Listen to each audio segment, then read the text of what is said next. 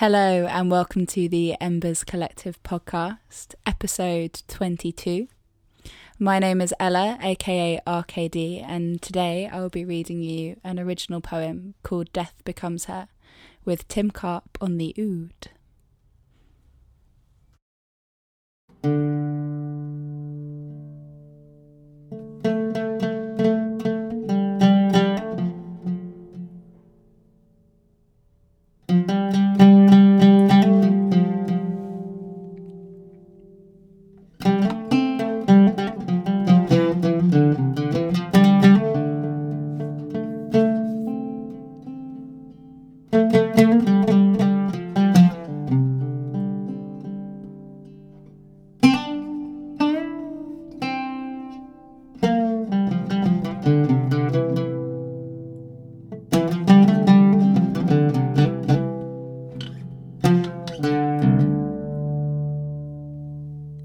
This it then? The light at the end of the tunnel. I thought it would be warmer somehow. Would feel like the sun engulfed my skin, but I'm comfortable now, both outside and within. I no longer feel my heart is like a backpack of bricks to be packed and unpacked from. The muscles on my back are no longer sore from carrying the weight of the world on it. I feel free. Not light, not heavy, not weightless exactly, but as if I could tiptoe on a tightrope with the balance of a Russian gymnast held together by lycra and muscle mass. Any pain I felt is gone. Yet my skin is still soft and vibrant as if blood still pumped through it. Maybe death becomes me. And maybe those above me mourning my absence don't see the funny side of that yet, only red eyes and blurry faces. But I hope they don't feel sad for me. And I hope they're not clumped together with shaking hands and sore backs, with clothes so stiff they can barely move their arm to hold each other's hands. I hope they're dancing on the tables we sat at when we were kids. Drinking wine and beer with sore skin red from crying. I hope they're talking over one another laughing. I hope that there's no eulogy, instead, a herd of speeches sharing the stories out of silence from their lips if I was there to hear them. I hope that it's a party and that the wine is flowing freely, and I hope they're telling each other how much they loved me and them and each other, and that's fine because my absence has formed a bond between friends. I hope they know I'm okay. Here, in this nowhere space, that in this sacred place, that although death is scary, it's the most inevitable thing we face. I hope that they remember the good and the bad and the downright ugly. But I got to feel the crisp sea air on my face and I got to see Demeter make the seasons change continuously. I saw the fragility of life and I'm now experiencing it for myself. Love is fickle, it's fleeting, but it's also raw and contagious, and it can make or break you.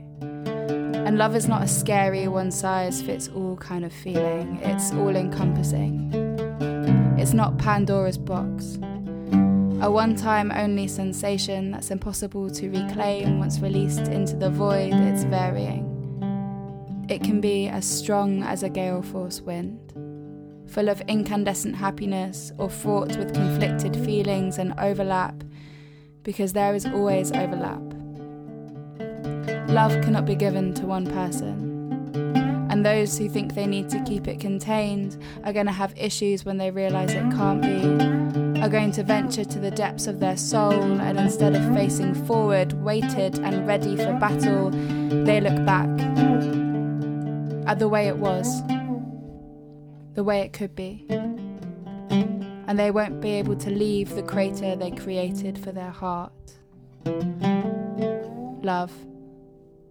It's everything. It's life. But in death, your perception changes. In my world, the sky is no longer blue. I'm no longer seeing it with you. Instead, I'm seeing it as the colour I want to.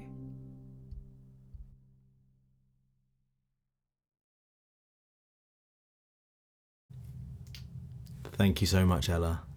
You're welcome. Mm. That was Ella, otherwise known as Arcadie, um, telling an original poem, That's me.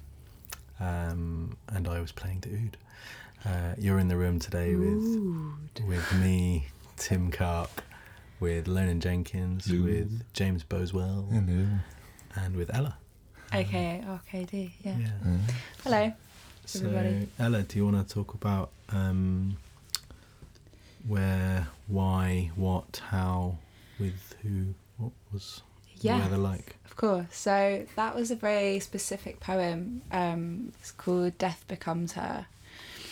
And I wrote it actually for a show that um, Lonan and I put together, um, slash putting together still, um, based on the story of Orpheus and Eurydice. Eurydice. I always call her Eurydice. So that's what I had to let Lonan. Eurydice. I had to let Lonan jump in on that one there because I would have definitely got it wrong. It's also when I was a kid, I used to call like Kasabian, Cassabian, Hermione from Harry Potter. Hermione. Hermione. Yeah, that was a Um, tricky one. Chol, Chol, Oh, have you ever been Which to, was Chloe, Have you ever yeah. been to Bicester? Oh yeah, Yeah. my sister. Bicester Village, yeah. Um, so yeah, um, but the poem. So the poem uh, comes um, at a point in the Orpheus and Eurydice, Eurydice story, uh, when um, basically it, they are in love and they're married and they're happy, and then Eurydice dies. And Orpheus is really, really cut up about it, and he makes it his mission to go down and get her um, from the underworld and makes all these deals. I'm sure Lonan will tell you about that. Um, but um, basically, uh, when Lonan and I were putting together this idea for this story to combine um, storytelling and spoken word, um, we had specific points where we wanted the po- poems to come, and that point was where Eurydice has been taken down into the underworld, and he, and and Orpheus is really like mourning her, like he really wants to get her back, but actually, the whole idea that we had was that she's quite happy there, like. You know, she's been, she died, it was her time, and now you see, you get a glimpse of her um, and her thought processes in the underworld. And she's actually quite happy and okay. And um, that's why there's a line in it that said like death becomes me and death becomes her. And um and yeah and um it's kind of like brings that whole feeling about like you know death is a way of life and um it's just all part of it. And people live and they die and they move on and she's very much accepted her fate um in that poem. Um, and there's like specific parts in it where she talks for example like um, people who aren't going to uh, are going to create craters in their heart um, if they like you know spend all their time trying to look back which is a specific kind of nod to the orpheus and eurydice story. Um, but the original poem um, i orig- it- it's kind of based on another poem i wrote called in case of death uh, which I wrote after the death of my grandmother, after her funeral. Um, and it sounds, it's like one of those things that sounds quite morbid, like Death Becomes Her sounds quite morbid, but actually it's quite a happy poem because the whole point of it is to, is to kind of talk about like how death is so normal and death it happens to everyone and to kind of like really be okay with it. Like I was at my grandmother's funeral and everyone was there and everyone was really awkwardly sad. You know, when everyone's like instead of like celebrating someone's life, they're just kind of scared of the fact that there's a funeral going on and they're scared of death and it's all very like traditional and everyone's in a suit and wearing black and everyone's a bit like oh, you know, and and then there are some people like some of my cousins who were really like scared because they hated funerals because they'd seen one of their grandfather and it made them sad. And it's like actually like my grandma was 91 years old when she died. Like she had a good life. She'd seen a mm. lot of stuff you know? It was her time. And there was just something so awkward and uninspiring about it. And the way I kind of see death and and the way I feel about it I just felt like if I die even young old whatever I was like I just don't I don't want that kind of funeral. Like I want people to to celebrate me in their own way and you know come together and how it's kind of beautiful sometimes how death can actually bring people together. Like the death of my grandmother put brought together like the whole family who haven't seen each other in a really long time and that was really lovely. And you know if people lived forever then you know you wouldn't have this whole idea that life is something to hold on to and to grasp and it's just something that's so important um, so I came home and wrote wrote that po- wrote a poem called In Case of Death which is basically um, like my wish for if I was to ever die or and gives a lot of that sentiment and I used that as the crux of this poem, Death Becomes Her, because it has that a lot of that same messaging and um, storyline. And it, I think even though it's meant to be placed within a story, it still tells a very specific. Um, it still has a very specific message and still has it's quite an uplifting one and I really enjoy it and enjoy performing it and now you get to hear it too. I really, uh, I really like the idea that, that he's that Orpheus has gone to get her, and she's actually Mm. like, I don't want you to come. Yeah, back. she's Yeah, fine. yeah, She's having a- I'm having yeah. a great time. It's quite nice down here, actually. Yeah, yeah, that's like the the end line is kind of a nod to that when she's like, um, you know, like she talks about love. I, I talk about love in the end bit. She acknowledges it and acknowledges Orpheus's love for her. Um, she's like, you know, like love in life is everything, which a lot of people feel, but you know, she's dead now. She gone. and she's like, you know, when I was up there with you, like the sky was blue, but now the sky's not blue anymore. It's whatever color she wants it to be because she's in this. She's done with with the the upstairs world. She's in the underworld now, and she's at peace. And um, Kind of like her, her vision is not skewed by others. yeah, She can see. yeah, exactly. It's not she it's not held down by the rules of what the world tells her it is. It's completely hers now. Um, and yeah, like we yeah we had that whole idea in the in the storyline. So Orpheus is obviously on this massive mission to um, correct me at any point if I'm wrong. By the way, Lonan. But um, Orpheus is on this mission to kind of get her back. Um, so he goes like all the way to the underworld to ask Hades if if he can if she can return with him and his only um the only thing he asks of him is for him to not look back. He can't look back when he's taking her out of the underworld and obviously because he's a human and as we all are um To err is to be human. yeah, so he does look back, and as soon as he looked back, she falls back into the underworld. But I really liked playing with this idea that he was completely disrupting her peace by being so selfish that he couldn't live on Earth without her. Um, whereas she was actually fine without him in this world. I think there's quite a universal want to make sure that we have something peaceful afterwards, like that that sort of that hope that um, that once we die, uh, any sort of like traumatic and um, high intensity experiences and are, are not waiting for us on the other side. So actually, to explore that through um, your poem is yeah, as you were saying, is is a very comforting way to kind of process that perhaps fear of the unknown as well. Yeah. I think like also playing with the idea that like as human beings we're so selfish and that he's so selfish that um he would dare toy with death by removing her from the underworld as well. And Arrogant. yeah, so arrogant that that um the uh, that their life was obviously better together instead of kind of just trusting the universe, I guess, or the way of the world. Oof, that's that's a big ask. I mean, I think it's quite True, true. It's, it is yeah. Again, But, very um, human to to want to yeah, very change human. things, right?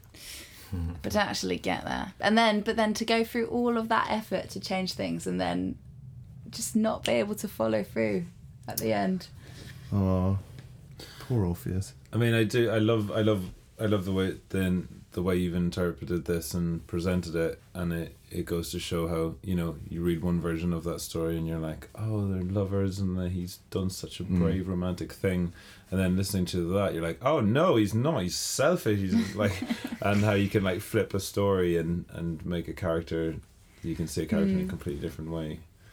Um, it's it's, it's an important thing to remember as well. Mm. These stories can all be Two presented. sides to every story. Yeah. I yeah. So we were talking um, earlier today and in an earlier podcast about um, structures uh, being really useful when creating stories and poetry, and uh, we even talked about dance. Um, but I, particularly with this poem and how personal it is to you, um, I really enjoyed how you've taken something that is so universal and, and something that every human has to face. And through the structure of a poem created a story that, that allows you to not only understand how you feel about it but will hopefully let other people um, kind of comprehend how they feel or or if it juxtaposes how they feel like why they feel that way or you know this basically what i'm trying to say is i really like it um, but I, I actually really like the process of listening to stories and poetry and having them um, as structures on which to sort of figure out how how I feel in my gut. So it's it's really nice Mm. when it's genuine and it has come from um, such a great place as, as yours. I think that's for me one of the biggest things is about authenticity and gen- genuity, Mm-hmm. and um, I think that you can tell a lot of that whenever you listen to poetry or stories. Stories like Mm. you can tell the the intention quite easily. Um, yeah, and I I like I think I, I very much absorb that and I like that a lot whenever I listen to stuff. It's just a little point I thought I'd make. I think that yeah, I think the way you've the way you've presented death as being we should just be grateful that we've had the chance to experience these things. But you know, funerals, funerals, and and the way people process death after a death isn't for isn't anything to do with the person that's died. It's to do with Mm. them and how they're processing it and actually thinking that that person is now at rest. And although it's perfectly normal for us to miss them and wish that they were still here, they, you know, the fact that we're all here at all. I mean, obviously there are some deaths that are incredibly tragic, Mm. but you know, in the case of in the case of your your grandmother who lived this full life to ninety one, should be celebrated and it should be it should be uh, uh, an acknowledgement of that wonder and yeah. um, yeah, it's interesting that it's very hard to do because our emotions sort of and our fear pushes definitely fear. I think there's um there's a really interesting kind of thread in a lot of indigenous cultures and i think that's what i was quite inspired by and how they celebrate death. So for example in some rural um some indigenous parts of asia um they kind of have the and a lot of the same in south america as well indigenous um tribes and peoples they see death so differently because it's like a sense of like that old world religion where for example it used to happen a lot more regularly and they the way they had they celebrated deities was very different. Um but for example when someone dies um they mourn them. I can't remember which way round it is but they they basically have like a, a week of celebration. Um and they mourn them for three days and they, they do all of their crying all of their sadness more than for three days. And then they have a party for about four to five days where everyone comes everyone they drink like day till night till morning to dusk till dawn drink celebrate that person's life. And then after those celebrations are over they're not allowed to say the name of the person that died because they believe that if you say their name and if you mourn them and you grieve them then you're taking them away from moving on. So they can't move on if you haven't moved on. Mm. so they believe so they believe that by saying their name by grieving them like you're actually holding them back from their life in the underworld from reincarnation from wherever they're going. And i just thought that was such a beautiful idea of like actually like it's that whole kind of thing that you completely consume yourself with this person you celebrate them and then and then you let them go and but you let them go into the light for example. Like not that you just not that you forget them but you let them move on not just you But actually, Um, it's, it's probably more about you moving on, isn't it? yeah i that guess whole so concept is like, okay, don't. yeah This is for them, but it probably helps the the people mourning so much Yeah. more as well. and that's a for in a lot of cultures there's like kind of days like um i mean day of the dead isn't specific to that like it's kind of not what happens but there are specific days like that in other cultures where they um they kind of like you're allowed to grieve that person again for example like mourn that person or say their name for that one day a year and you go and you pay your um respects to the dead and then that's it and you move on again I think it's quite nice as well. Hmm. Have you um? So have you done any uh, poetry with music before? Um, well, we did um, at Someone Alex's wedding, which if you listened to the last podcast, you may have heard. Um, you and I performed live together. But um, aside from that, um, I've done a few bits of like live performance um, with poetry. A lot of it being kind of um, improvised. But I'm having a look at the moment of writing a lot more to beats. So my friend sent me some beats, and I'm kind of writing a few pieces that are going specifically to to some beats, um, which is quite exciting because a lot of like the spoken word scene can really like lend itself to like hip hop and rap. And even though I personally am not a hip hop poet, there are some really great hip hop poets um, on the scene who are doing that really well. Um, to name a couple would be like Poet Curious and the Repeat Beat Poet are doing that really well. That's not kind of my style, but I love the idea of bringing music and poetry together because I think it lends itself so beautifully, um, and it gives it another another element. I think we were talking about this when we performed live together, but um, or like I think someone else was talking about it, but the idea that they just complement each other so beautifully, like the words and the music, and the music kind of also helps you te- helps you feel um, what the words are saying, um, which is really nice. How was it putting music to that, Tim? Because I guess it's it's quite different to what we do with Embers in some to in some ways, but maybe more similar to like songs and like doing it to to Oh, good question. Mm. S- yeah, somewhere in the middle, but Mm. also off the graph on a different graph. Hmm. Uh, Venn diagrams are multi everywhere. multi-dimensional graph. Yeah, haven't you seen my multi-dimensional graphs? Um, it was it was great. It was it was more like flow than than a than a story. Mm. So it wasn't like you know standard story. Okay, this section is when the bad guy comes in and I play something sinister, and this is when the joy is and I'll play something lovely jubbly. No, it was like it was just pure flow. It was just like listening to the sound of your voice and and going with that, and here and try, in a sense going with the sections. But I kind of wasn't, I wasn't really aware. There was a Mm. little bit. I was like, okay, at the end I should probably do this to to round to wrap it up. But um, yeah, it was nice. Just just a bit. It's like a jam basically. Hmm. Yeah, it was really lovely to do actually, because I was kind of riffing off you a little bit as well, where I was like, well, "This is where I feel that the the rhythm's going, and this is where I need to pause," and that was really nice. Well, my neighbour started playing the piano. Can you hear that, everybody? Maybe you can't hear it. It's very good. It is very nice. Um, okay, should we wrap it up there? Yeah. Well, Yeah. actually, Ella, do you have any shows that you Um, wanna that you wanna Plug time. Yeah, plug. um, plug away. I I'm trying to think when this will air. Um, Probably towards the end of September. Yeah, so if it's was the end of Sep- September, I have a show um, which I don't think is sold out, but part of um, like a Women's Connect event. Um, but to keep up to date, you can follow me on Instagram at Arcadie Poet, which is at A R C R K yeah A D I E P O E T. Had to think about Say that one more time. Say that one more time. Um, at A R C A D I E P O E T. Arcadie poet. Um, like Arcadia, but Arcady.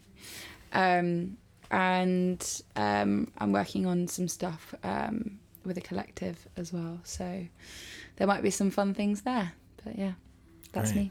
Well, thanks for coming in and Thanks, doing Ella. your, Thank you very much. your first uh, first Embers podcast, first Thanks, Embers show, and your first Ember po- Embers oh podcast my in the god, same just week. smashing it. Yeah. But just thank- reeling them off. One, Mm-hmm. knocking them down, standing them up, knocking them down again. That's what's going on. just forever. Just forever. Keep doing it till the end of time. Thank you so much for having me, and thank you for the lovely music you were making on the oud. such a pleasure. All right, we'll see you next month for some more stories and music. Great. Bye. Bye. Ciao, Bella. You finished. I don't know. I might have a bit more to say. Ciao, Bello. Yay.